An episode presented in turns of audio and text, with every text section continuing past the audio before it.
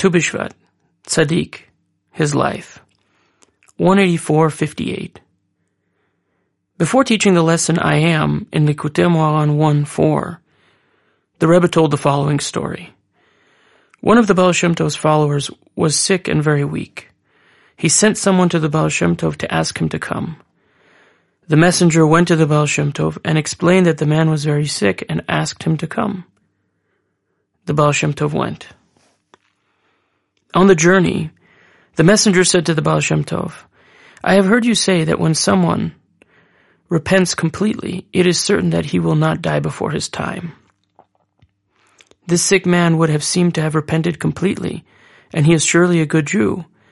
He is not very old yet, so why hasn't he been cured? The Baal Shem Tov replied, True, this is what I said, and it is undoubtedly so. And it is certainly correct that this sick man has repented completely for all his sins. The reason he has not yet been cured is because he has not confessed his sins to a true tzaddik. The reason I am going to see him is to give him the opportunity to do so. If he confesses, he will be cured immediately.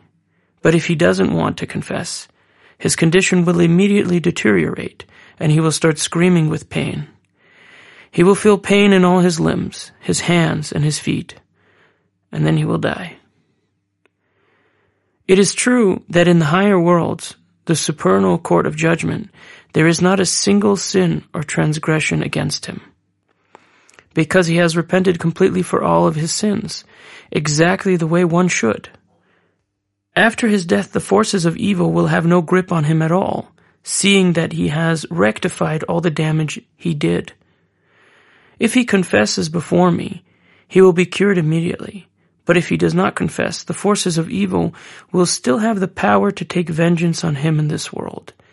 They will attack all his limbs until he dies. And so it was, the Baal Shem Tov came to the sick man and said, Tell me what you know, and God knows, and I also know. Meaning he should confess all his sins to him. The Baal Shem Tov said this to him three times. However, the man was unwilling to confess. Immediately he started screaming with agony.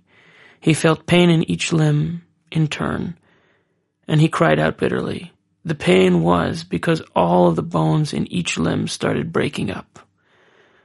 The man carried on screaming like this until he died, as the Baal Shem Tov said he would. If you examine the lesson in Likutei Moharan 1.4, you will understand this story very well.